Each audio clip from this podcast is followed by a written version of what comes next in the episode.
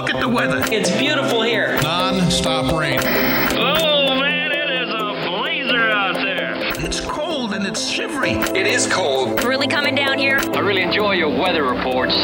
From the All Indiana Podcast Network, we're talking weather in a whole new way. From historical events to what's coming up, plus weather news, science, safety, fun facts, and more. I like where this is going. This is Weather Weekly.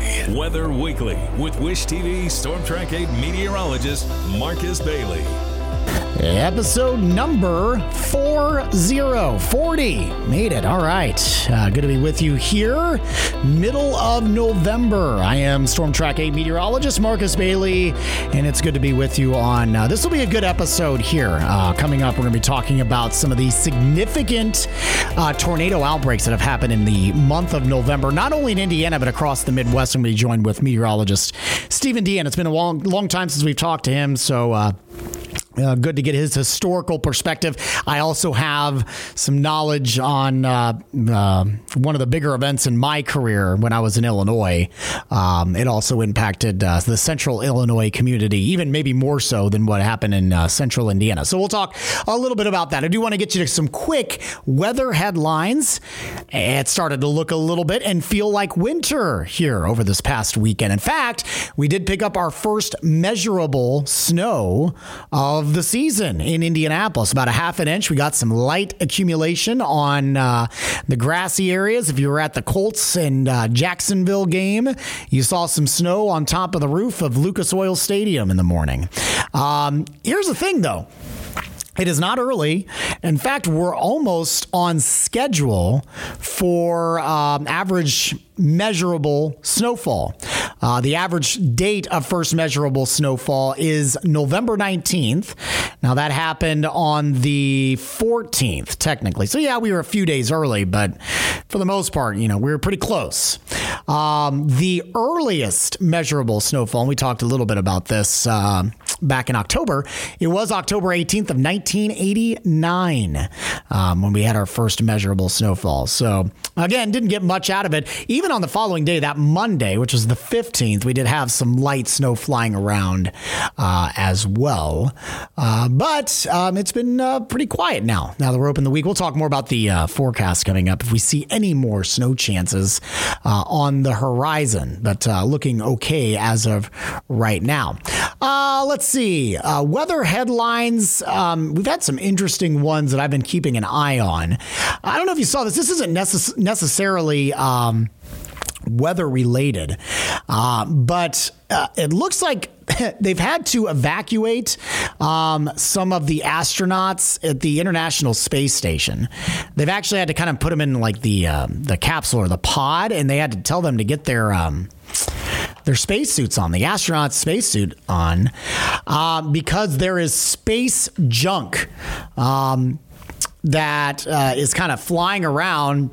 And it's flying around very quickly. It's orbiting the Earth, and so it can do um, some damage. It's it's believed that, that it was from a broken up or destroyed um, satellite. And so some of that debris, again, the concern was that they could have done damage to the actual space station itself, so they felt the need to... Um, Uh, put them in, in, in again, a, a more protective environment that's attached to the International Space Station. So I thought that was interesting. Not necessarily um, w- weather related, but the thing is, it's kind of scary here is um, uh, the, the, the space junk, if you will, these pieces of debris uh, can travel up to seventeen thousand miles per hour. So even the tiniest of of chunks of metal or anything can, I mean, you, you think about how fast that's moving. Uh, that can create a big problem. You know, I mean, obviously in space, if you're cutting a hole in something, and it wouldn't be that difficult to do uh, with something traveling at that speed, um, then you're talking about some massive, massive issues. So that's why they took some precautions uh, there. Um, let's see. Nationally speaking, weather-wise, there's been some pretty significant flooding Um, in the Pacific Northwest.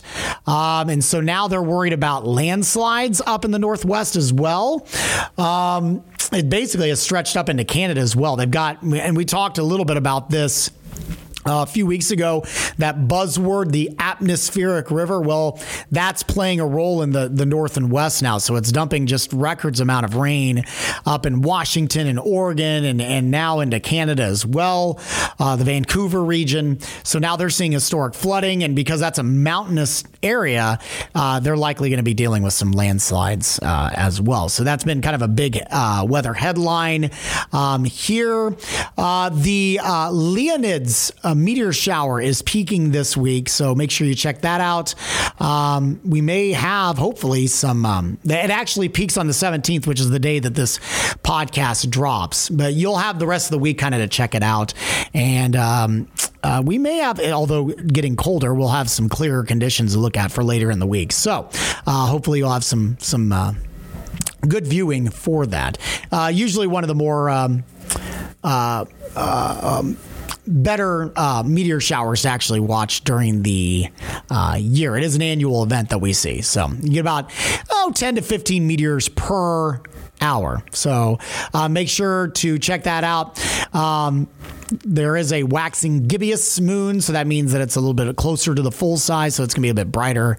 So it may wash out a little bit of the light from the meteor shower, but again, something to check out there. All right, that's good on the uh, national headlines. Um, here coming up, uh, we're going to talk uh, November severe weather, specifically tornado outbreaks. There's a couple that we will hit on specifically. Um, most recently was the uh, twenty twelve outbreak on November seventeenth, which that is, if you're listening to this on the um, the day that this podcast is released, uh, today is the anniversary of that. And so uh, we'll go with some historical perspective. I actually have my own personal experience with that day as a meteorologist in Central Illinois. So we'll be talking much more about that when my colleague, meteorologist Steven Dean, joins me here next on Weather Weekly. Across America, B P supports more than two hundred seventy-five thousand jobs to keep energy flowing. Jobs like building grid-scale solar energy in Ohio and producing gas with fewer operational emissions in Texas. It's and, not or. See what doing both means for energy nationwide at bp.com slash investing in America. As you write your life story, you're far from finished. Are you looking to close the book on your job? Maybe turn a page in your career? Be continued at the Georgetown University School of Continuing Studies. Our professional master's degrees and certificates are designed to meet you where you are and take you where you want to go. At Georgetown S C S, the learning never stops, and neither do you. Write your next chapter. Be continued at scs.georgetown.edu slash podcast. Episode number forty of Weather Weekly. Good to have you along. This one's going to be an interesting one here. Obviously, we've spent some time over the last oh, week or so talking about winter weather, and we actually kind of had our bouts of wintry precip over the last couple of days. But, uh, and we mentioned this in the beginning of November Looking Ahead podcast, uh, November can throw a lot at you. It can be wintry, um, or you can have some significant Uh, severe weather, and we've had some of our bigger outbreaks actually uh, happening in the month of November. So as we usually do when we take a look back at historical stuff, I am joined by my colleague Steven Dean, a meteorologist here at Wish T V, uh, and uh, we're going to take a look back at a couple of significant severe weather events that happened, um, not just in central Indiana, but really across the Midwest. But Steven, uh, it's been a while, man, but uh, good to have you back on board. How you doing, buddy? It's been a while indeed, Marcus. Good to see you. I've been doing great, man. Just trying to enjoy the weather while it's nice, while it lasts, and then we go back to being so rainy and then snow this past weekend. Right. It's been like, yeah, the weather, but I'm enjoying life, man. How about you? It's been a while indeed. Yeah, it's it's it's going well. Um, you know, uh, we're going to talk about some some busy times, uh, one of which mm-hmm. uh, with is still the, by far, and hopefully will always be, uh, the busiest day of my career. Um, and that is the uh, November seventeenth, twenty thirteen tornado outbreak. Uh, one of the more recent significant outbreaks that we've had, not only in the state here in Indiana, but across the Midwest. Um, I'm glad, I'm thankful that um, thankful that we're not talking about that kind of stuff, at least uh, at least for now, this November. We've had uh, we've had our ups and downs, but I'm hoping that we're going to kind of flip the switch to winter and uh, bypass any uh, nasty, severe weather uh, here upcoming in the next couple of weeks. But um, let's go ahead and jump into it, Steven. I want I want you to kind of talk about, I know you've been doing some research on this. Um, you know, uh, and like I said, I mentioned it in the, uh, the, the first November podcast about that there's been a couple of significant severe weather outbreaks in the month of November, which a lot of people don't always think about November being a severe weather month. Um, but it can kind of be a second severe weather season for us, although not as maybe heavy on the severe weather as we typically see in the spring. We've certainly had our fair share. Um, and when they get going, they can they can get pretty nasty, right? Exactly. Uh, there's been a couple, no doubt, like you said. Of course, the one we're going to talk about today, which is twenty thirteen outbreak, which was absolutely prolific in multiple ways. And, of course, can't wait to hear your side of the story with covering this event, Marcus. It was a long day for you indeed. And then, of course, November twenty-second, nineteen ninety-two, which I feel like that outbreak might be forgotten about, actually, for some. I'm not sure. It just depends on how you look at it. But that was a prolific outbreak in itself. And how, when I did research on this outbreak recently on how it came together, I was legitimately shocked at how that all formed. And we'll talk about that in next week's episode and whatnot, and how that was actually a part of a much larger widespread outbreak across the country. But, yeah, Marcus, twenty thirteen, November seventeenth, I can't believe it's already been eight years. Tomorrow's the eight-year anniversary of it. Yeah. When you look back on an event like this, it's kind of like, wow. Um, several things you think about. This was the most recent high risk we've had in this state. Mm-hmm. Um, high risks are, of course, very rare. You only get about probably uh, one a year, maybe. You, you got to have so, so much coming together for such a prolific event, and this was that kind of day here. And And it was noticed days in advance, Marcus. Days in advance, Marcus. Um, also, I kind of wanted to actually ask you, uh, for you in, in general, yeah. How many days was it ahead of time did you like start to notice and look at Sunday, November seventeenth, right, as, oh no, this might be really bad? How many days in advance did you start noticing that? Uh, well, I mean, my, my age is catching up with me a little bit, so my memory may fade a little bit. There are there are some things that I will never forget about that day and the days after. Um, I do remember that it was definitely on the radar by the middle of the week. Um, you know, just to kind of get into the setup of this, you know, anytime that you're talking some, uh, you know, temperatures in the seventies, um, in the middle of November and dew points in the sixties, that's going to raise an eyebrow, right? Now, I know you need a lot of triggering mechanisms to kind of get things going. You know, those two things solely aren't going to produce severe weather on their own. Uh, but that was kind of eye-catching. And you knew that there was going to be a pretty potent cold front that was going to move alongside those warm temperatures. And then the addition of that, you saw that a lot of the models were just screaming um, the uh, the wind shear. Uh, the... the um, I want to say like the, the the low level jet was just incredibly fast, um, somewhere to the tune of like, I want to say it was like in that eighty knot range, maybe even higher, which that's Ooh. that's way, way up there. And that's that's that's significant in spring. So in the fall, when you're deep into the fall, when you don't need a lot of instability uh, to really fire off, you know, strong, discrete supercells. Um, the threshold is just much lower when you get into the colder season. Um, that was pretty eye-catching. And so you knew that there was going to be at least some sort of severe weather. I don't think we really had a good handle on it until I want to say around Thursday night or Friday when they started kind of putting out moderate risks three days out. That's that's always eye-popping. If the, if the Storm Prediction Center is going to put something out that early, that high, then you know that there's going to be an issue. All right. There's a lot of things that are coming into agreement that you feel pretty confident that there's going to be something significant that's going to happen. So, you know, we had an idea, I'd say by the middle of the week, we had a real good idea that something significant. Now, I think the big question is where exactly was the bullseye going to set up? I think that's the timing of, of it all, I think was the big question mark. And that was probably even into Saturday Was the bullseye going to be over Indiana? Was the bullseye going to be over Illinois? It was really kind of over those two areas. How was this all going to time out?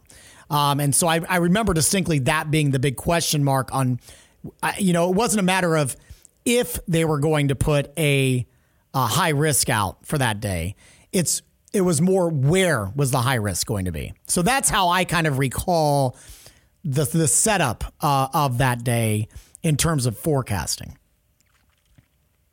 That's um, and of course when you see something like that ahead of time, it's especially in the middle of November. Mm-hmm. Yeah, you you probably want to trust your intuition on that. That's that's not a good sign for sure. Right. And that's yeah, the old age philosophical question: where's it going to be at? Mm-hmm. And that's, and I'm looking at the details here, the outlooks. Yeah, around uh, Friday or so, Thursday is when, of course, you're talking about the moderate risk being issued, and then by Sunday at midnight, pretty much, around midnight Sunday morning, this S B C had highlighted Eastern Illinois as being in a high risk of severe weather. By the seven a.m. update, they expanded it further, and of course, Indiana was kind of in the bullseye. But right. again, though, where's it going to happen? Just because you're in the middle of a certain risk doesn't mean it's going to happen there. You have to be aware. If you're at any sort of risk, this is a, this is an important lesson here, real quick. If you're at any severe risk, no matter where you're at, you have to pay just as much attention to the folks that are in the higher risk zone, because anything can happen anywhere. It just depends. There's a less of a chance, but that doesn't mean it's not going to happen. Right. Well, and to your point, and I think this is important, and, and I don't want to dive too deep in this because we'll get we'll get into this. But to your point, since you brought it up, the high risk basically went, um, I'm looking at a map and I'm trying to also remember firsthand. Um, I don't have a zoomed in map. I'm looking at a national map, but it basically went all the way to Peoria, or at least close to it. Right. Mm-hmm. Um, yes. The moderate risk basically included all of Illinois, most of Kentucky, Indiana, Ohio, and most of central and southern Michigan. Um, that high risk was Eastern Illinois, most of Indiana. Um, But where the tornadoes actually formed, I think technically were actually in the moderate risk. Now, like you said, you know, moderate risk, that's, you're not downplaying anything. And I think they probably still had it right. If you looked at a tornado map of what happened that day, they had the high risk right. But the the one of the more destructive tornadoes from that day, which was the East Peoria, Washington, Illinois tornado, which we'll talk about, um, it started in Pekin, Illinois. And that was actually west of, technically, of the high risk. Washington was just on the line, essentially. So it wasn't technically in or out of the high risk area. So again, I just, all I'm doing is reinforcing your your position there, saying, look, you know, everything, mm-hmm. obviously we made a big deal about that high risk because high risks are extremely rare. And this is also a time, I think it's also important to note, this was right before they the Storm Prediction Center expanded to five different categories. This was still during a three-category phase, right? They had the slight, mm-hmm. moderate, high, so there's only three categories, whereas now we've got the marginal, slight, enhanced, moderate, high. Um, so that...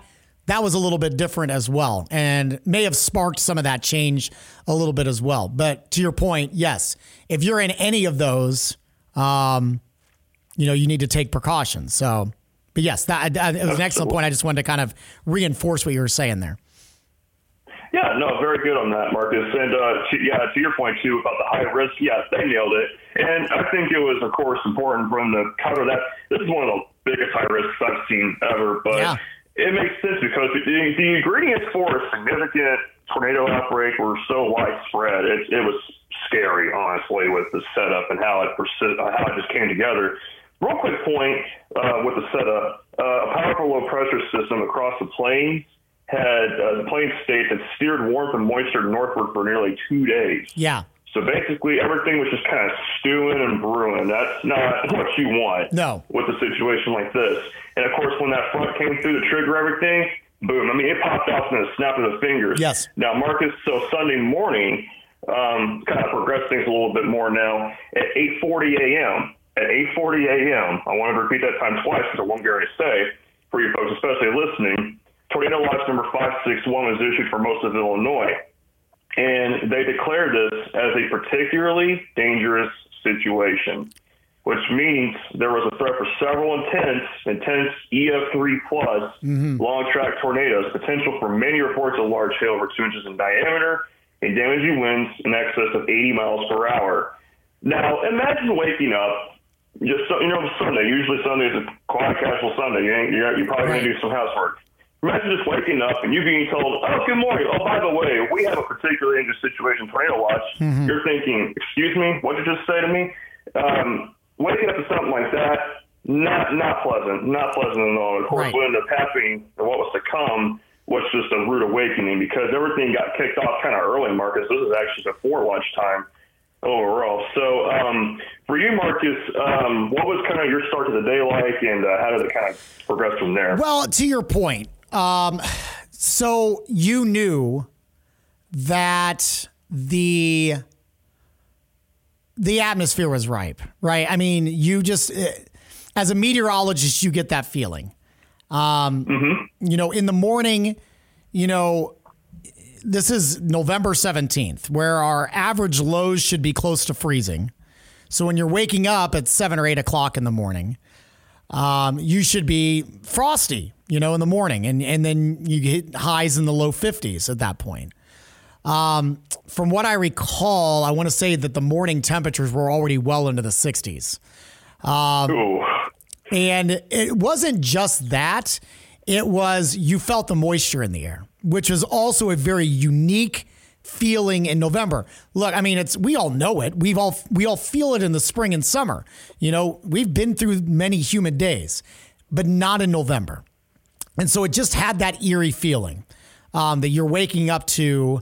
Um, and then you also, you kind of, you felt the winds, but it was a warm, uh, I, humid's not the right word because it wasn't like a mugginess, right?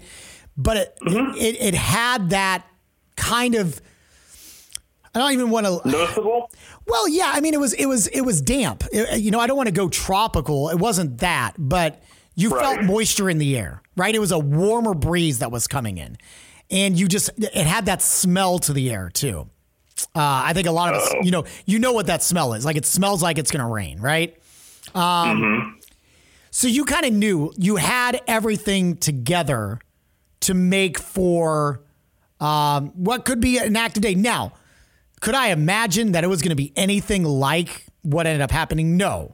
Uh, n- not at all. You know, I mean, how many times do we sit through and we see moderate risks or high risks or anything like that? And I'm not saying that a lot of them bust, but you don't get like just these epic, epic outbreaks kind of things. Um, not, I mean, not where I live, you know, and I think that's where it kind of hit home.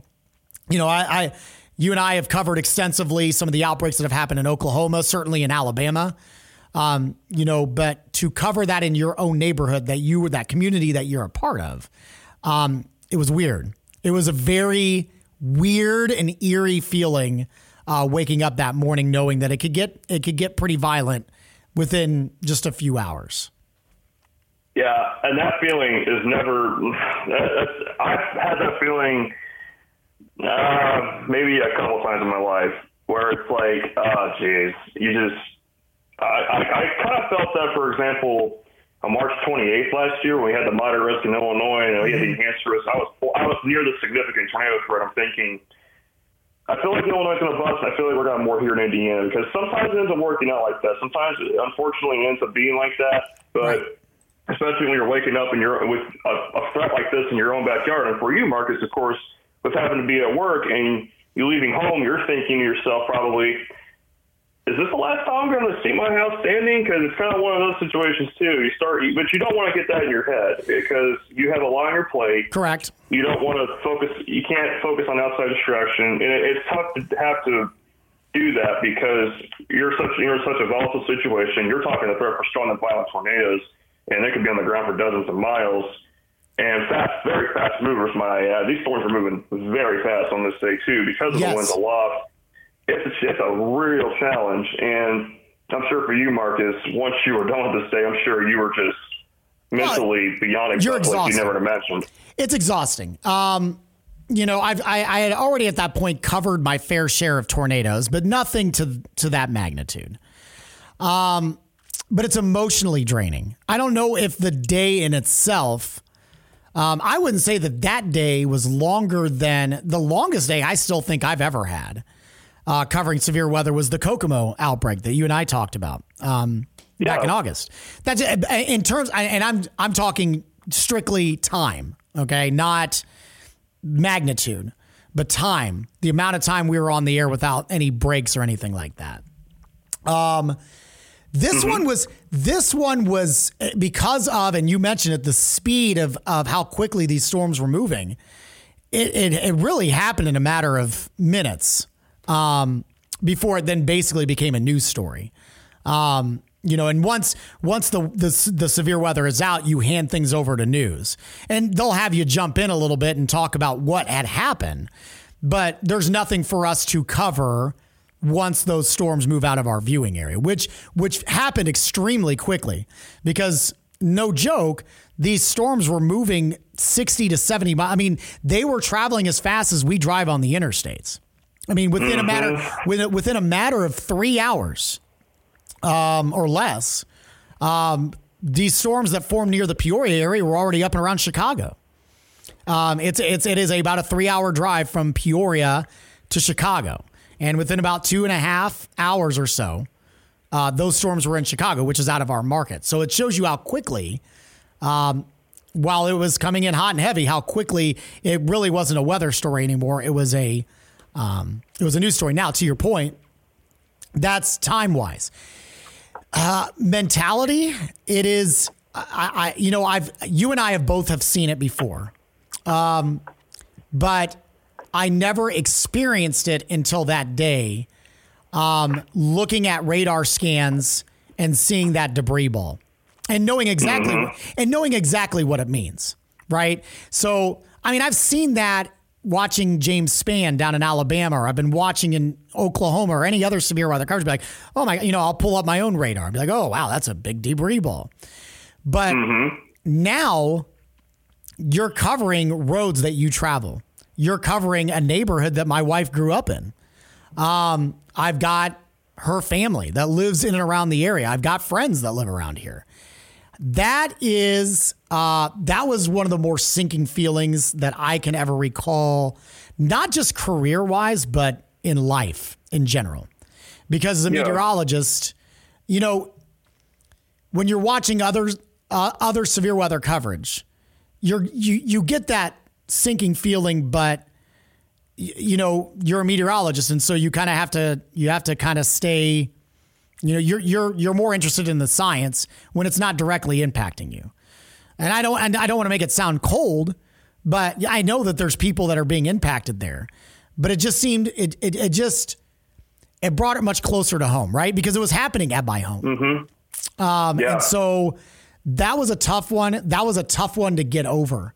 Um, You know, eight years later, it it has, and you and I have had talks about this when you were interning here and and even your years working with us. Um, you know, I I was a big a big as a severe weather geek as anybody, and I still am.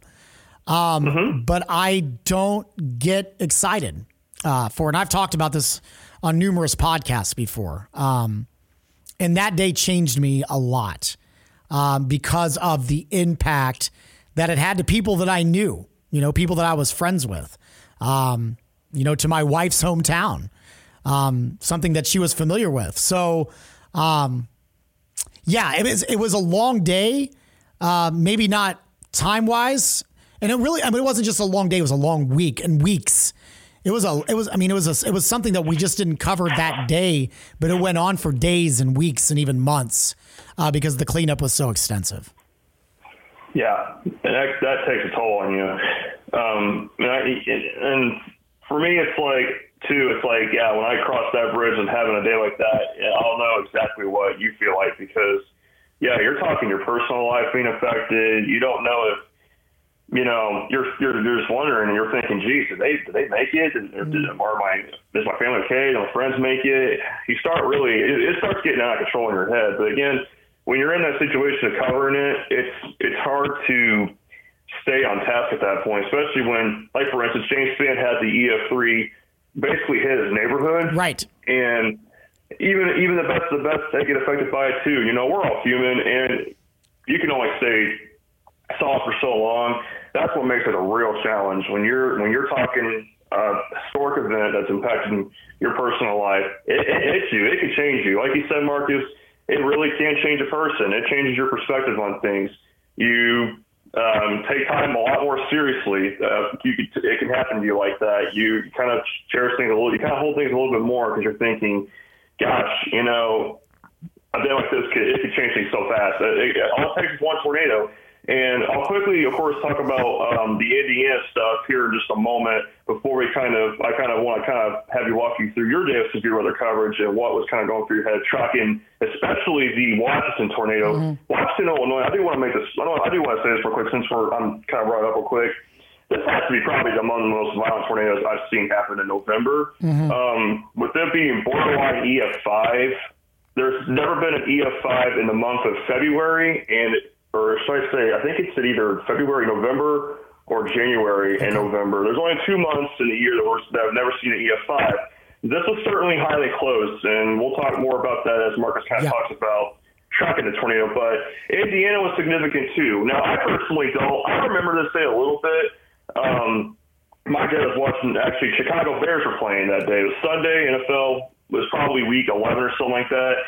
And my dad was actually, the Bears game was on in our viewing area, so mm-hmm. he turned it on. And at one point, they actually had to take shelter because I think probably I think it was the same storm that hit that had the Washington tornado came all the way to Chicago. It was, yes. Um, okay, so I was correct on that. Thank, thank you for uh, yeah uh, confirming that for me. Um, we had our fair share of activity though here in Indiana. Uh, maybe not been as violent as the tornadoes in, of course, Washington. We had some strong tornadoes there ourselves, of course.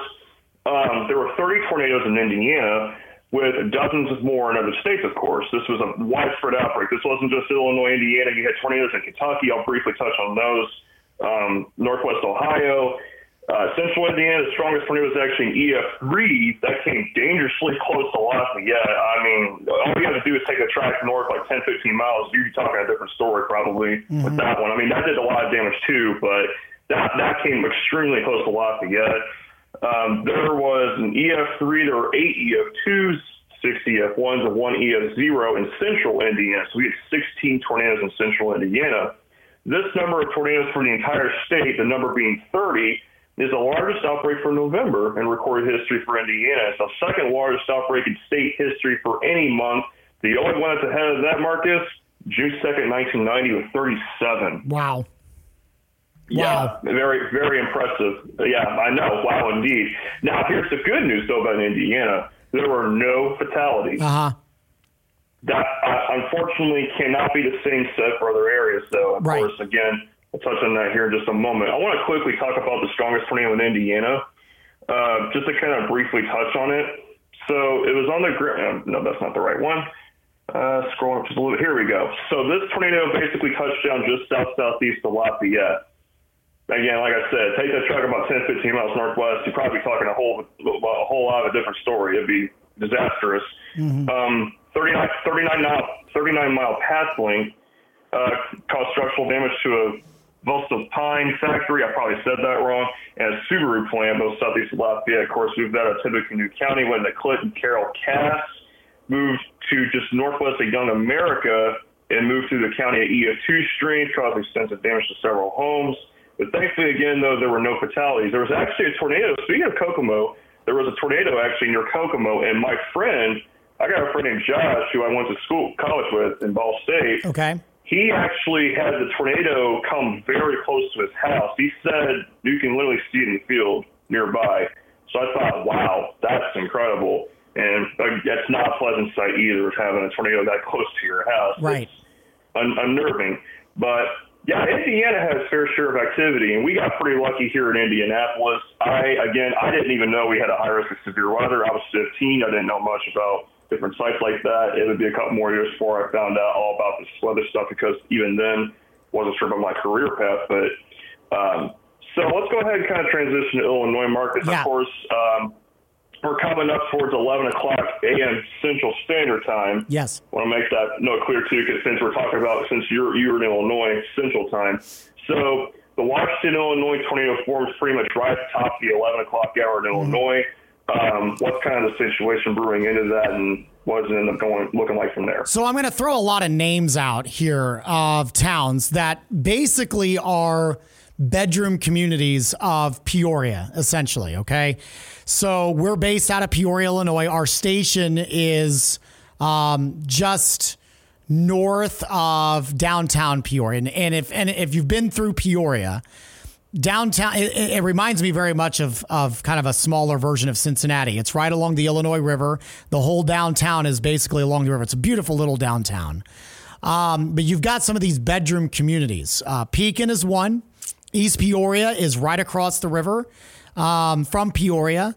And then Washington is a little bit farther east. And so those are the three communities you're going to hear me talk about with this specific tornado. So you initially got the uh, first tornado warning as a funnel cloud was forming in Pekin, Illinois, which is just southwest of Peoria. Um, it's a pretty large city. Um, it, it did some minor structural damage, but the Pekin tornado never really got above. It did, it did briefly get to an E F two. Um, mm-hmm. In kind of a neighborhood that was right alongside the Illinois River. And it bounced up and down a little bit. So you didn't get um, you didn't get real quick structure out of that initially. Um, but boy, I tell you what, this was a supercell that formed, and it was all by its lonesome, right? And so Uh-oh. it, it had nothing to compete with. Um, and I'm not kidding. The tower went up with this bad boy, and it was like the cap broke immediately, and here we go. And it did not take long for that bad boy to spin. All right. And it wasn't an H P supercell by any stretch. None of these really were. Um, and so this was the start of what was going to be a very long ninety minute to two hour stretch along the Illinois River. Okay. So obviously I had some concern. This one was spinning like a top. So it continues to move eastward. It's kind of bouncing up and down a little bit. We had several reports that it had lifted as it was making its way through East Peoria. And I know I'm trying to do this as a as a visual for you guys here. So if you're looking on a map, um, you have Pekin to the, just the west of Peoria, southwest of Peoria, and then immediately due east is the town of East Peoria. And then just northeast of there, maybe five miles, is Washington. So you had a touchdown with a tornado. We had that confirmed by weather spotters and numerous public people in Pekin. But we also had visual confirmation that the tornado had lifted in East Peoria. Now, before we get hot and heavy, I should mention, and, and maybe next year I'll have a really good friend of mine. He was my former boss, and then he ended up going to the competing station. His name's Chuck Collins. He's the chief meteorologist at uh, the N B C station um, in, in Peoria. Their station is in East Peoria. And Steven, you may have seen it. Um, the Weather Channel did a special on that day, specifically the Washington tornado and how that kind of originated. And while it started in Pekin, it did go over East Peoria. It never really got going or touched down or do significant damage. Um, but my friend Chuck and his coworker, her name's Sandy Gallant, um, she was the morning meteorologist there. They had to evacuate while they were covering the storm because literally the funnel cloud was right over them, and it could have dropped at oh, any wow. moment. The, I mean, the the velocity scans were were about, about as high as you can get for something that isn't on the ground. Right, we weren't getting debris returns, but it was spinning like crazy. So you knew something was going to come out. You knew you knew that there was at least a significant wall cloud, and it most certainly could have been a funnel cloud. And we did find out later that it was indeed a funnel cloud. It didn't drop on them, but it was awfully close, and it kind of just bounced up and down in East Peoria. Where we ran into big problems is um, as it as it kind of bounced around the East Peoria region, it started intensifying and it got up to like an E F two, E F three status. It's not, I wouldn't call it super heavily populated between East Peoria and Washington, but there are several communities that were there. So there was some minor structural damage that ended up happening. once we got to, um, uh, it would have been probably, my goodness, I can't, I, I'm trying to remember the time now. Um, it's been eight years now and time flew by, but it, it did not feel like it was that long because like I said, this storm was moving at about sixty miles per hour, right? So, I mean, it, it was on you and it was on you fast. Um, we started seeing the scans even intensify just before Washington, and it was going to take dead aim on, on the city of Washington. Okay. And I'm looking this up real quick. Um, the Washington, Illinois population, it's not a huge town, but it's not small either. It's, um, it's just shy of seventeen thousand people that live there. Um, you know, again, kind of a small bedroom, but nice community that a lot of people commute into Peoria for. Um, they got a real beautiful downtown square. And then basically on the northern end, they had a lot of new construction. All right. I'd say houses, maybe five years old, maybe ten in spots. And so this was traveling north and east, and it hit E F four status just before um, Washington. So now we didn't know that at the time, right? We just know that there was a there was a severely um, strong couplet on the velocity scan that we saw.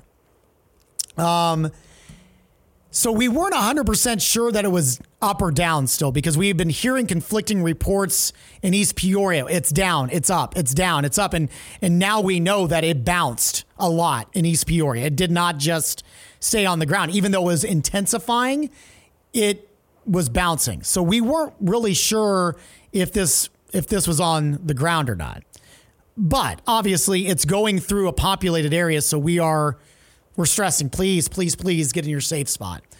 Um, It was at that point then it starts getting on the west end of town. So people that are familiar with Washington, there's uh, a Walmart on that west end of town. Um, and you start getting into some businesses out there. Uh, I think there's like a Kroger out there as well, and some some some shopping plazas before you start getting into residential areas. There were people in that Wal- Walmart. They sounded the alarm.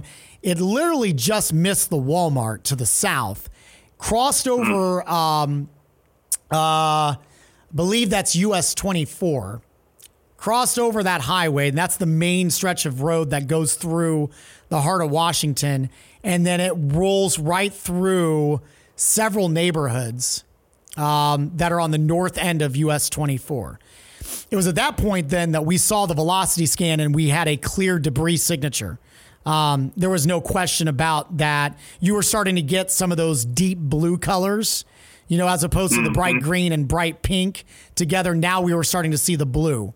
So we knew that that was, uh, we knew that that was destruction that was taking place. Um, and just, and again, kind of reiterating, you also have to know your geography a little bit. You know, when I'm watching James Spann in Alabama, I don't know where some of these subdivisions are. I knew exactly where these subdivisions were. Um, my wife had friends that, that she grew up with that lived in some of these subdivisions. My wife was a, um, a color guard coach, and the band director lived in that subdivision, one of these subdivisions that the, the tornado rolled through. So we knew that that was a very populated area. And so at that point, that's the, that's the, the gut punch, right? Um, mm-hmm. Because you can sit there and you can, you can say all day long, please get to your safe spot. Please get to your safe spot. At that point in time, it's too late. It's too late. So there's nothing else that I can do at that point, except for the people that are down the line. The people in Washington were on their own at that point, right? Because if you're not in your safe spot, you're in trouble. Um, mm-hmm. So it rolled uh, through the town. It remained as an E F four um, the entire path through Washington. Um, in fact, it continued to stay in E F four well north of U S twenty-four.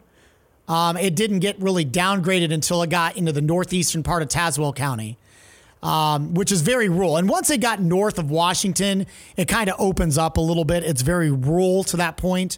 So you didn't have as much destruction to residential or businesses. So mm-hmm. it continued down on its path. But when it was all said and done, you had one hundred twenty-five injuries. You unfortunately had one fatality out of the Washington tornado. Um, it was a a man that went outside and tried to videotape uh, the tornado coming through. And unfortunately, he lost his life um, because he was trying to videotape that. Uh, so I remember that distinctly. Um, I will say this, though, and this one always gets me. And I know that we are a very science-based um, you know, podcast with this being weather. Um, but what was interesting about that day is that there was only one fatality. And I can't really, I can't convey to you what that scene looked like. I mean, it looked out, uh, we see it on news all the time. And, and I've, you know, I've seen it, but until you witness that kind of destruction firsthand, you don't grasp the magnitude. Um, you know, it, just a few months prior, I was in a parking lot, um, for the Washington Cherry Festival. Uh, all these little small communities have their own little summer festivals, and that's Washington's, the Cherry Festival. It's a blast. And they have a lot of good cherry-themed desserts and stuff that you can buy, and they got rides for the kids and everything else. A few months later, November seventeenth, well, technically it was on the eighteenth, the day after uh, it happened, I was in that exact same parking lot with members of the national media, um, and my mm. backdrop was the same, but it was not a subdivision with kids romping around. It was um, splintered trees um, and not just damaged homes, Steven, completely leveled homes.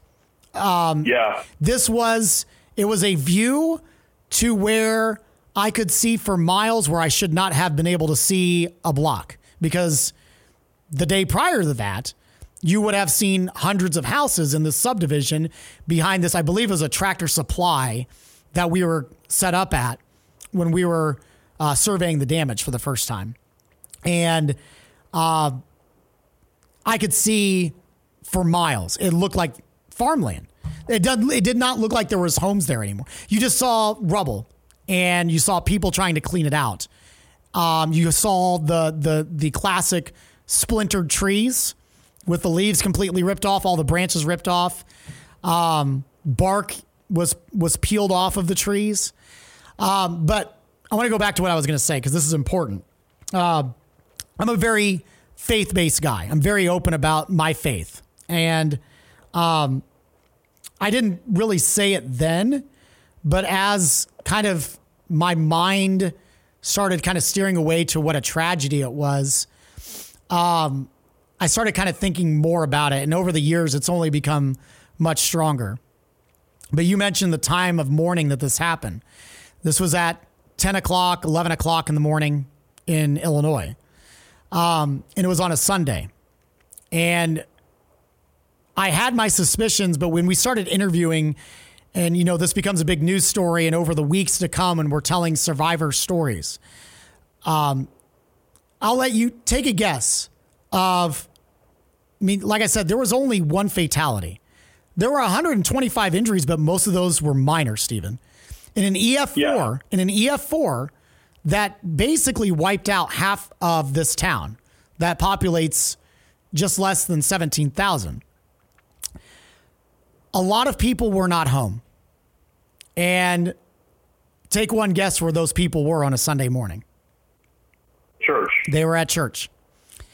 And wow. I take solace in that. Um, you know, take that for what it is. I have my own belief on why, you know, uh, um, I, of how I that agree. is. Um, but, and I, I'm not going to get into that, you know, I'm, I'm no preacher. um, but, but outside of that, even if you want to get outside of the faith-based stuff, these people all took shelter in churches, plural, that none of those were in the damage path.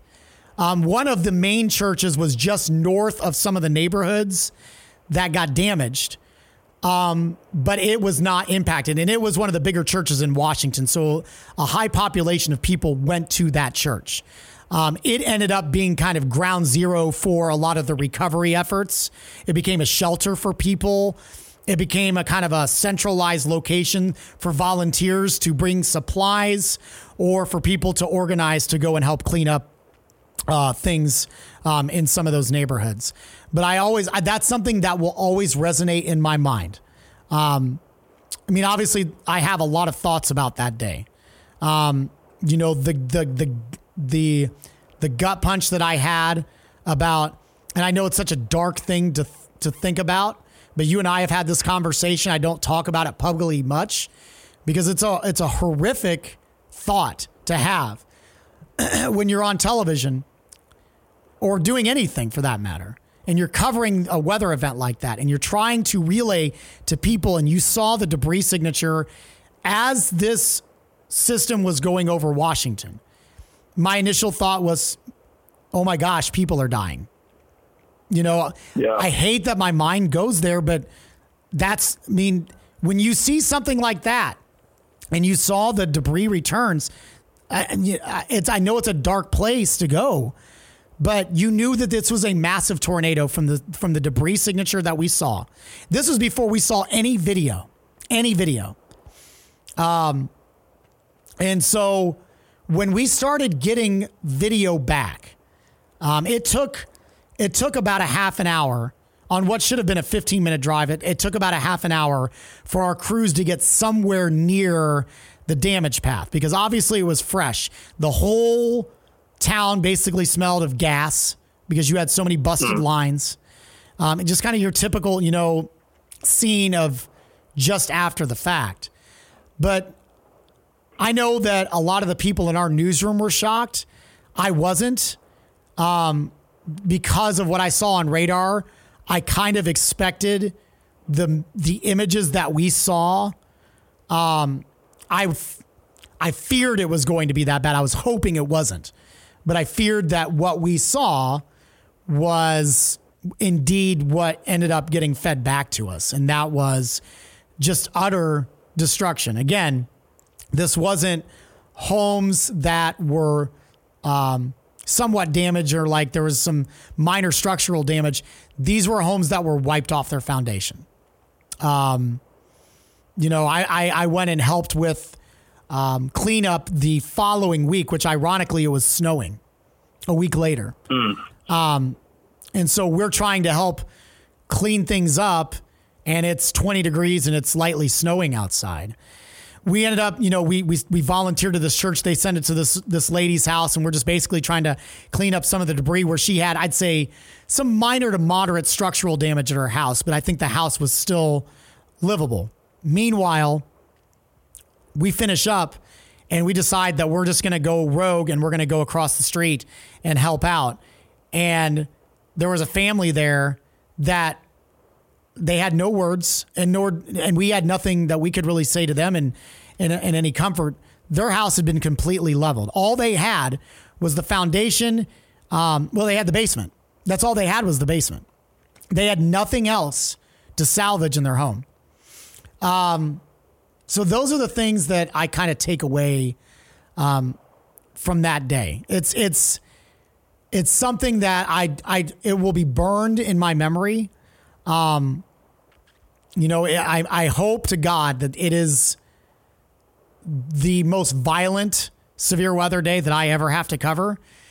Um, because that, that was, it, it takes a toll on you. It takes a toll on mm-hmm. you. Um, not just from a human standpoint, but, um, you know, I, as a whole, you saw how many people were impacted, but you know, my wife's, um, band director, um, he was fine, but he went to his basement and his house was was completely destroyed. Um, there were several other stories like that where their apartments or their their houses were completely leveled. One last point that I want to bring up, though, Stephen, and, and I and and um, I want to kind of end on an interesting note on the, on this story is yeah. the magnitude of those storms and and one. I, It shows how strong this particular tornado was. Um, but two, it also goes to show how fast it was moving. Um, mm-hmm.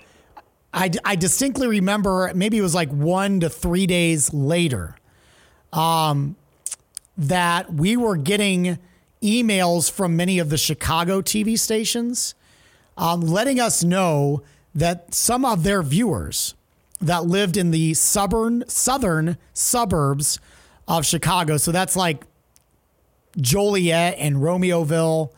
That's kind of on the south end of Chicago. Mm-hmm. They wanted to reach out uh, to our stations because they were getting mail. They were getting photos and, and um, um, other artifacts that were from Washington. We know that because there were addresses on some of the uh, letters that they had, whether they were still in the mailbox at the time or they were picked up as debris in somebody's house.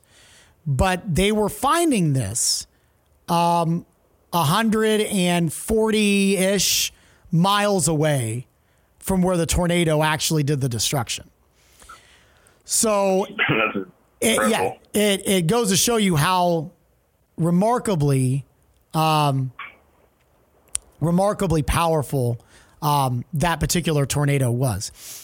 Also, since I'm thinking about it, I'll go on a little bit of a rant. You mentioned, and I only I only think about it now. I've tried to block this from my memory, but you brought it up. That day the Chicago okay. Bears were playing at Soldier Field. Yes. Uh-oh. Despite, oh, yeah, where are we going now? Despite the fact that we had a nearly E F five tornado completely destroy a community in and around the Peoria area, we had people cussing us out because we were not showing the Bears game. Because obviously we went from severe weather coverage to uh, news coverage because it was a huge news story. You know, there were mm-hmm. people that were misplaced. There were people that have loved ones in that community. We're trying to gather as much information as we can. And people were cussing us out, calling in saying, put the Bears on. Ironically, they ended up canceling the Bears game. They didn't even finish the yeah. game because they had to evacuate Soldier Field for the same tornado that created all the problems in Washington. So mm-hmm. ironic. It just, you know, it, it goes to show, you know, you know, sometimes you think in this business, okay, people are going to get it on certain days. Some days they're going to be like, eh, this is nothing. No, no. This was like wrath of God stuff that was happening. And yeah.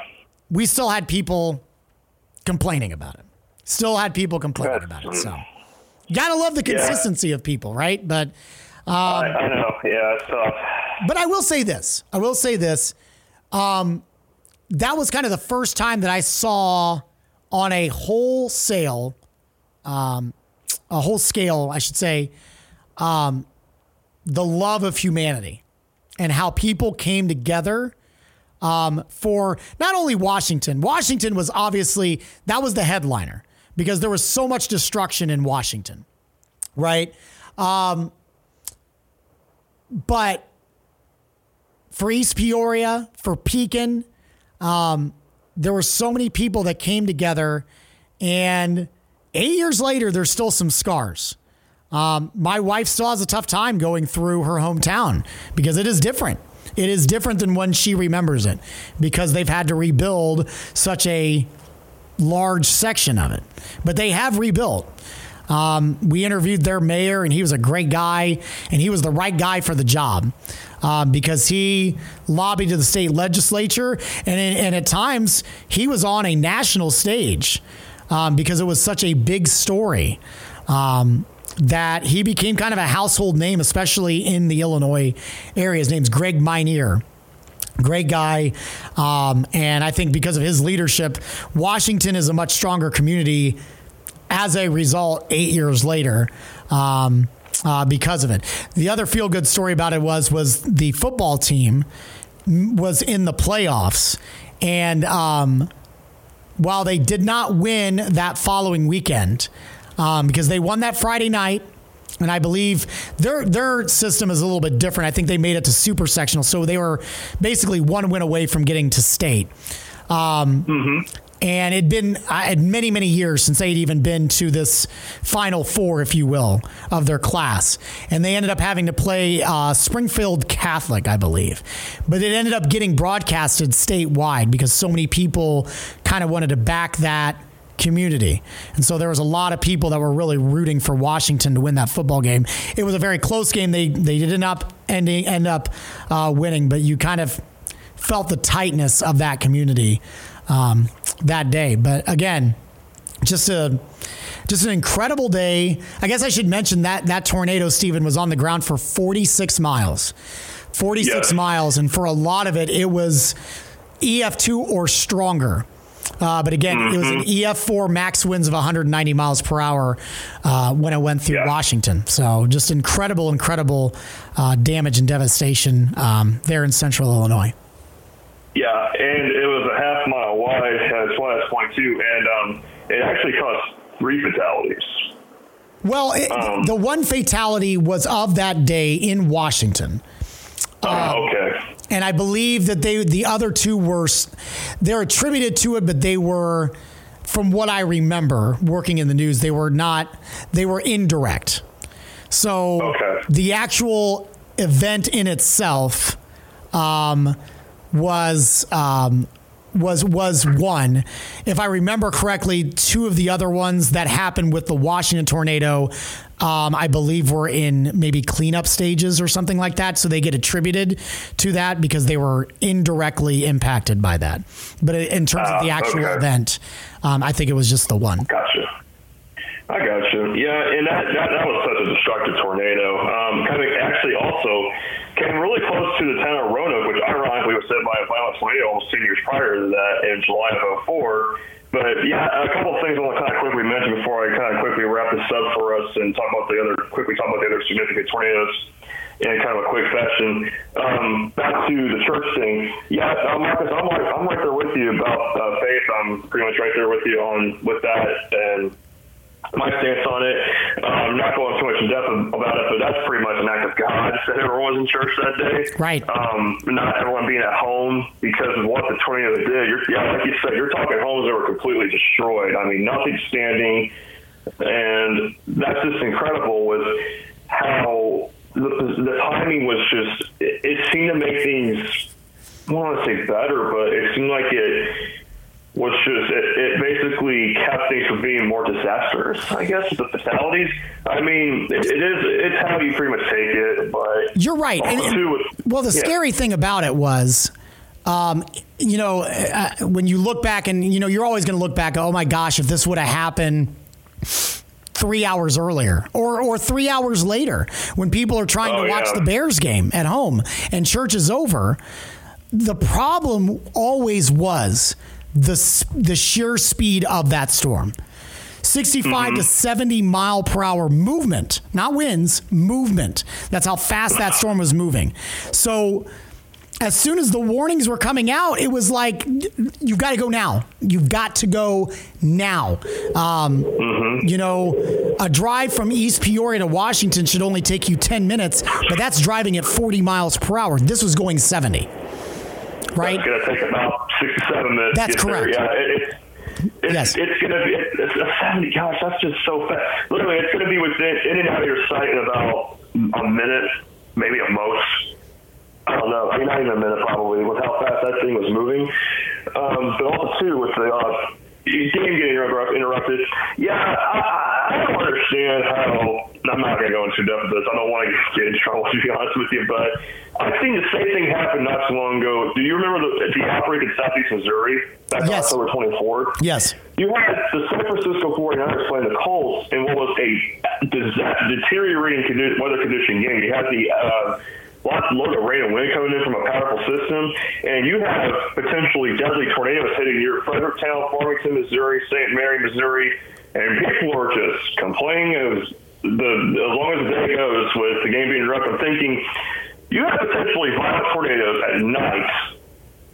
Uh, look, that's just ridiculous. They could right. back to Dayton, the Dayton, Ohio tornado when Jamie Simpson. Yes. And this was before the Dayton tornado happened, but it's just crazy. Uh, but and that seems like a loud minority. But like you said, Marcus, There is there is humi- decent humidity. There is a good side. There is a good side of humanity. Like you talked about, with how everyone kind of round together for Washington. That was absolutely uh, great to hear that they were able to.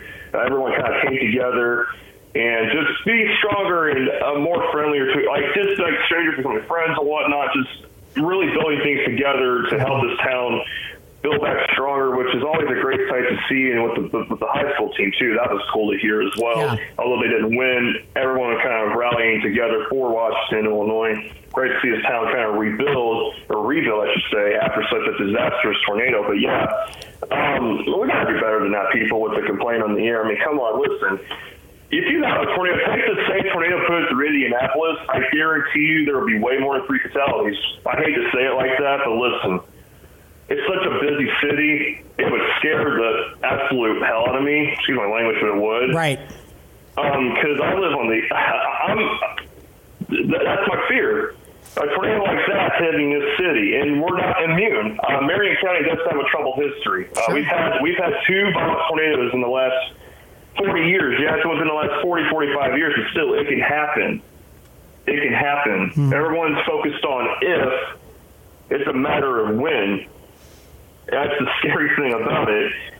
And, you know, and this isn't like trying to dog on people or anything. You know, I want people to be educated. I want people to, you know, learn stuff, not be scared about it, but learn about it and understand it and have a sense of it, a better sense of it, and always having a plan ready when you're under a risk like this because it can go off the rails just like that. Yes. Um, thankfully for me in my career, I mean, I kind of track a strong tornado with Ashley. I was, I tell you what, Marcus, I was a little scared. The debris signature was huge mm-hmm. when in Jay County. That thing was large.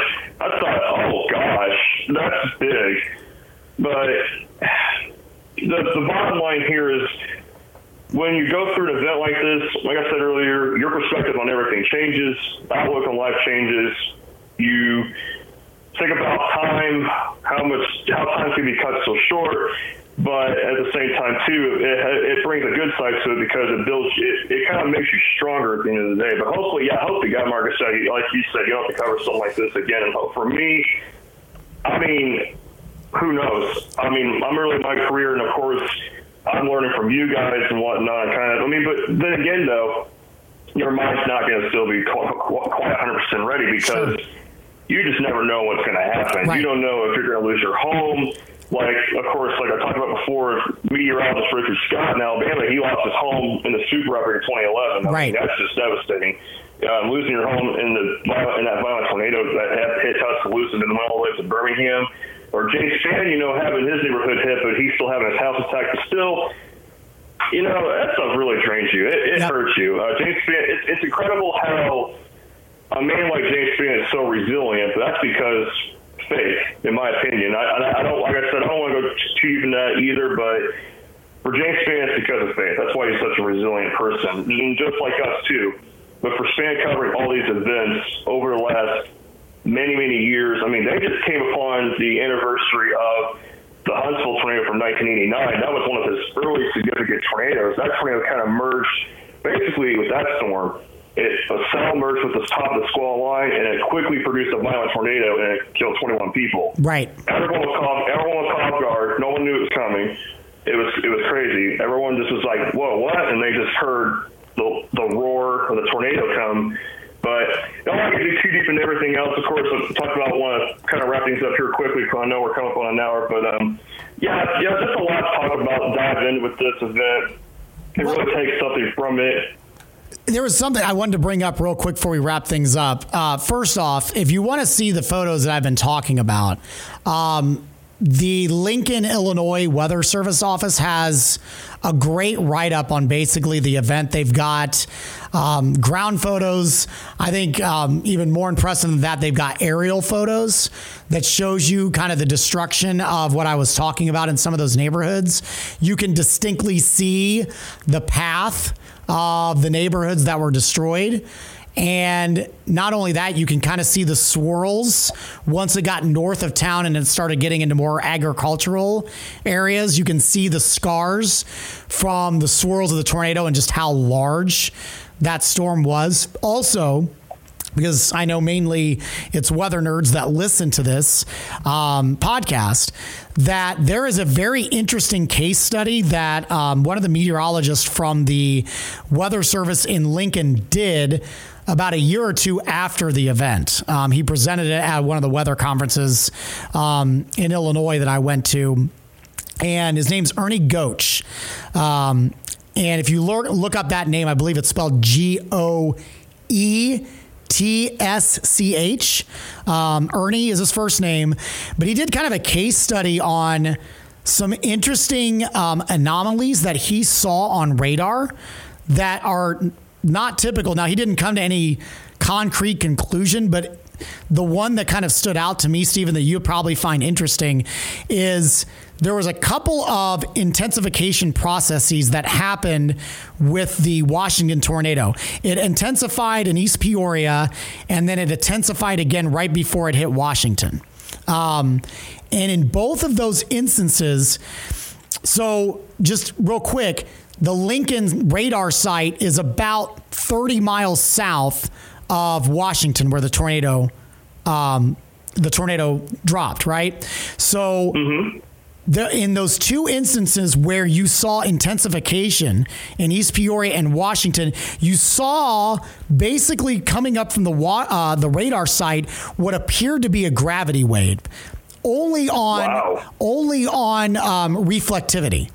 But what was interesting about it is that it it preceded the intensification. So I don't know if there's any other case studies where you can look at something like that, but it was, it, it, it did seem a bit odd that it happened twice and it happened right before the actual tornado intensified. One to like an E F two, E F three status, and then again when it got to Washington and it reached an E F four status. You kind of saw this little, it looked like a gravity wave that rode up from the north and then hit that, hit the hit the cell. So he, I mean, it's several pages long and it gets very nerdy. I mean, if you get it, if you want to get down and dirty and roll your sleeves up, it's a good read. There's a lot of stuff you can get lost in on it, but it's fascinating. Like I said, there's really no deduction on it saying, yes, this is something that's going to be, you know, um, taken into account in severe weather coverage, but it's just, it was fascinating in, in what he saw. So if you're kind of interested in that, um, kind of piggybacking off what we were talking about, there's some interesting case studies on, on, um, on that day and, and just some of the interesting anomalies that you could see on radar that obviously we would not have detected in the heat of the battle that day because of things just happening so quickly. But again, I think it's something also um, to check out. And lastly, I should point out the National Weather Service in Illinois, all of those guys there, Chris Miller, who's since retired, Ed Schimman, there's a whole host of uh, James Ott, and I could go down the line, Ernie Goetsch, all those guys and gals that worked there, they were fully staffed, saved lives that day. Um, Absolutely. Despite the fact that the storms were moving sixty-five to seventy miles per hour, Washington, Illinois still had a sixteen minute lead time from when the tornado warning was issued to when the tornado actually went into the town. And considering how fast the storm was moving, that's pretty incredible. And um, while, yes, a lot of people were not home, they may have been at church, and we can attribute that to, you know, whatever you want to attribute that to, to life-saving measures. Um, they all got the alerts. Um, all of the emergency alert systems went off on people's phones. If they had weather radios, they were going off, and they had at least a sixteen minute lead time to get to a safe spot. And I certainly think it saved lives that day. Absolutely. National Weather Service offices that day did a tremendous job. And it's such a challenge when you got storms moving that that fast. I mean, within a blanket of an eye, they're in the next county over. I mean, that's just ridiculous. I think the fastest storms I tracked, I'm not sure, probably up to fifty-five. That was probably the squall line last year in April when that thing roared through. But that, that's just incredibly fast. But great work on the National Weather Service in uh, not only Lincoln, but Chicago and everyone else. Uh, Indianapolis, northern Indiana, Paducah, Kentucky. I'll talk about Paducah briefly here in a moment. Um, basically, kind of round things out. You had other strong tornadoes. One, E F two near Altamont. Uh, that was on the ground for eleven miles. You had the E F three in Gifford in Champaign and Vermilion counties. That was on the ground for thirty miles. You had Villa Grove, uh, E F three, eighteen-mile pass length. You had a tornado, strong tornado in Westville, Illinois passing with nineteen miles. There was another violent tornado, much shorter lived than P- uh, the Washington tornado, but it was uh, near New Minden to Hoyleton in uh, Washington County, Washington County, not the city. Uh, this caused two fatalities, unfortunately. It was a ten-mile pass length, but was on the ground long enough to cause violent damage. And then the final killer tornado of the outbreak, Marcus, this one was just, uh, this was uh, nasty. We'll just put it that way.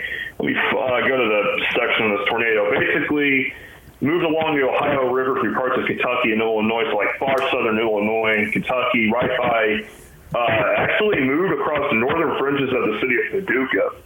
So Paducah almost took a hit from this tornado. That would have been disastrous, too. Right. You're talking multiple big cities that nearly got hit on this day. Mm-hmm. It could have been, yeah, and that, too, that tornado that hit Washington, if that would have hit Peoria, oh, my gosh. Different story. Um, and, and you think about it, it only missed Peoria by less than five miles. It really did. Yeah. Because it went through East Peoria, and that's only about a five-mile difference. So, and I mentioned downtown is right on the river. So if it's five miles north, it's going through the heart of downtown Peoria. Yeah, that's just incredible. And thank God, I mean, either way, though, I don't know what to say about that. That's just, that would have been, that would have been unprecedented. But this last killer tornado was a heavily rain-wrapped wedge that tracked for forty-two miles uh, in the late evening to early nighttime hours. It uh, killed three people. It was on the ground for almost an hour. It did quite a bit of damage as well. But, yeah, Marcus, this was... Uh, a crazy event, and also too, uh, there was a couple of non-tornadic events to where you had wind gusts of one hundred miles per hour. Right. Uh, one of these were in Crown Point, Swayze, Indiana, and then West Chicago. Interesting fact. Um, my best friend, shout out to him, he's in Colorado doing great things. Uh, he, when we first met, he told me about a time when everyone thought there was a tornado in Crown Point, when he discovered that it was actually a microburst, and I believe this was it. Because when you get a wind gust like that, more often than not, it's probably a microburst. Because mm-hmm. a microburst is a, and um, scarily enough, invisible downrush of air that can go up to one hundred miles per hour, and it can be maybe uh, a couple miles wide in, in general. Right. So, yeah, you had some powerful wind gusts, and then, of course, the snow after that, which hampered Uh, interfere with debris and recovery and all the debris cleanup and recovery efforts. So that made things hard, like you were talking about. I can't imagine how that was. I'm, I'm sure you were just like, when does this end? When does this end? Because you're talking like right after a violent outbreak like this, snow falling, you're trying to help people out. But eventually, as you said, Marcus, everything uh, came into and everyone was okay with, you know, everyone was okay. Everything got rebuilt. And great to see everyone recover from this. But of course, definitely a stain in people's memory of how quickly things can turn disastrous. That's correct. And more than anything is that you need to have a plan any time of the year. Um, I'm sure you can ask anybody that lives here in Indiana, certainly in Illinois. Um, you know, can you expect tornadoes in November? They probably would have said, not like that. But um, that changes a lot. Um, in terms of uh, severe weather safety. And unfortunately, as a society, we are a little bit more reactive and not proactive when it comes to that kind of stuff because, you know, we don't really worry about stuff until it happens to us. And I'm not, yeah, you know, that's that's a general rule. And, and I think I'm guilty of that in, in other aspects as well. Um, but that changed a lot of things that day. Um, and obviously... Uh, people are highly sensitive. Um, you know, I remember I remember for about a year, uh, they delayed publicly testing the tornado sirens in Washington um, because of triggers, basically. People were extremely wow. sensitive to that. Um, you know, people people had a lot of stress um, for a while. Um You know, my Facebook feed was lit up with anytime we had severe weather uh, threats. Um, I spent a lot of my time trying to calm people down, which I had no problem doing. Um, you know, people were obviously scared and they were stressed, and um, it changes. It changes people. It changed me, um, and it changed. I think it changed that entire community um, when something like that happens. Absolutely, and yeah, I can never can never forget the um, aftermath of you know, people people can legitimately get like P T S D from this. There's a phobia for tornadoes too. I don't recall the name of it, but this can really it can really hamper people a little bit in certain ways. And we gotta we gotta be there for one another, basically. That's right. uh, don't want to let people suffer by themselves. That's where coming together, like you were talking about, Marcus, that just makes things so much better at the end, and um, makes things makes everything stronger, makes everything more stable. And that's what I think. That's a great thing you can take away from an aftermath like this. Like that, being in an aftermath, um, one important thing is to be there for one another, another, and you know, just, just always, just don't let them go. You know, don't, don't, don't, don't like leave them alone. You know, be like if you sense there's something wrong with them, you know, them thinking about stuff like that. You know, just be there for them. You know, just tell them, hey, look. You know, you don't do something like that, but listen, you know, we come out stronger at the end of it. We know what to do next time. We know how to be prepared. And, you know, we, we learn something from it. You take away a lesson from everything, no matter if you think you do or not. That's, that's, right. That's the crazy thing about life. You yep. learn something from anything. It doesn't matter what it is. Some people will say, hey, you don't learn anything from this. No, that's not true. Yep. You do learn a lesson from everything. Even if it's the really bad stuff like this, you do. And it's not always you learn stuff that's bad. You learn some really important key life lessons. That's right. All right, Steven, thank you for your time, man. I appreciate you kind of uh, walking us down all of the uh, the nuts and bolts and what happened on a very historic day, obviously, for me in Peoria. But um, I, I, I know my story was kind of lengthy because I was there.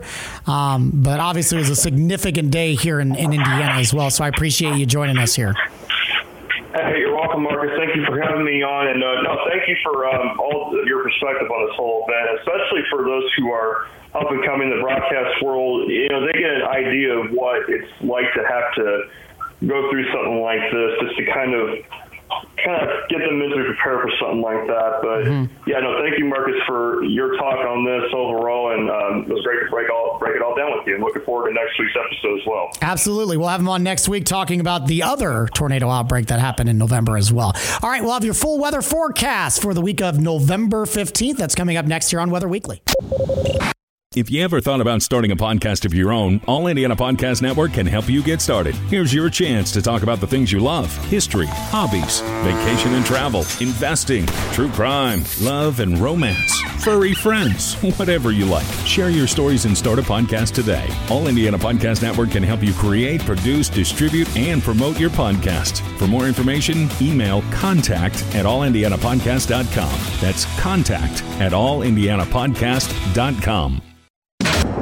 All right, here's a look at your forecast for uh, the week of November fifteenth. And you got some ups and downs here. We're kind of in the middle of uh, this mild surge, very brief, uh, but you're likely looking at highs in the mid sixties for your Wednesday afternoon. But it's going to come with a lot of wind. It's a powerhouse cold front. It brings some rain by Wednesday night. And then we're going to yank down those temperatures, it looks like, again by Thursday. We're back to the mid forties on fr- uh, Thursday for highs, and we're lucky if we We can get out of the thirties on Friday. Now, I do think both of those days should be dry. Uh, weekend will bounce back a bit. Highs near fifty. May have a little bit of a disturbance. There's some differentiation on uh, model runs here between the European model and the American model on rain chances on Sunday. So we'll go with a chance of showers, rain showers on Sunday. And then we'll get another shot of cooler air by Monday, and that could provide us with some light snow showers. Again, the Euro's kind of heavy on that because we get on the back end of the system. G F S, not quite as much. It does say some precip, but um, yeah, I don't think it, it, it's not as heavy on the rain for Sunday and not as bullish on some light snow for Monday, or at least a wintry mix. Does look chilly as we head into Tuesday as well. Numbers into the mid and upper thirties for highs, and the long-range forecast from the Climate Prediction Center take you in, taking you into uh, Thanksgiving holiday. Good chance for below average temperature. So keep that in mind. You're doing some traveling around anywhere in the eastern half of the country, basically. Looking pretty chilly. Uh, too early to tell if we're going to have anything significant in terms of weather impacts for traveling on that Wednesday or on the holiday in itself or Black Friday. But we will keep you updated. We will have a podcast uh, next week here leading up to the holiday as well. My thanks to you for spending some time with us. Hopefully you enjoyed the podcast here. Uh, again, pretty active month of November. Always be on guard. You never know when things can get hairy. As we've seen this week, no severe weather, obviously, but we've had our fluctuations in temperatures, and it doesn't take much uh, this time of year to get some significant weather to happen, and we have seen that uh, certainly uh, in our lifetime here as of late. If you have any ideas for the podcast, love to hear it. Email me anytime, marcus.bailey at wishtv.com. You can also hit me on, on social media, Marcus Bailey Weather on Facebook, and at Marcus Bailey on Twitter and Instagram. Hope you'll join us for episode number forty-one coming your way next week on the shortened holiday work week. And of course, while you're here, we'd love you to check out all our other great podcasts, all part of the All Indiana Podcast Network. We'll talk to you next week. Discover more. Discover more from Storm Track eight Weather and Wish T V. Online at wish t v dot com, and when you follow Wish T V on Facebook. Plus, be sure to check out more great podcasts from the All Indiana Podcast Network now. Now at all indiana podcast network dot com.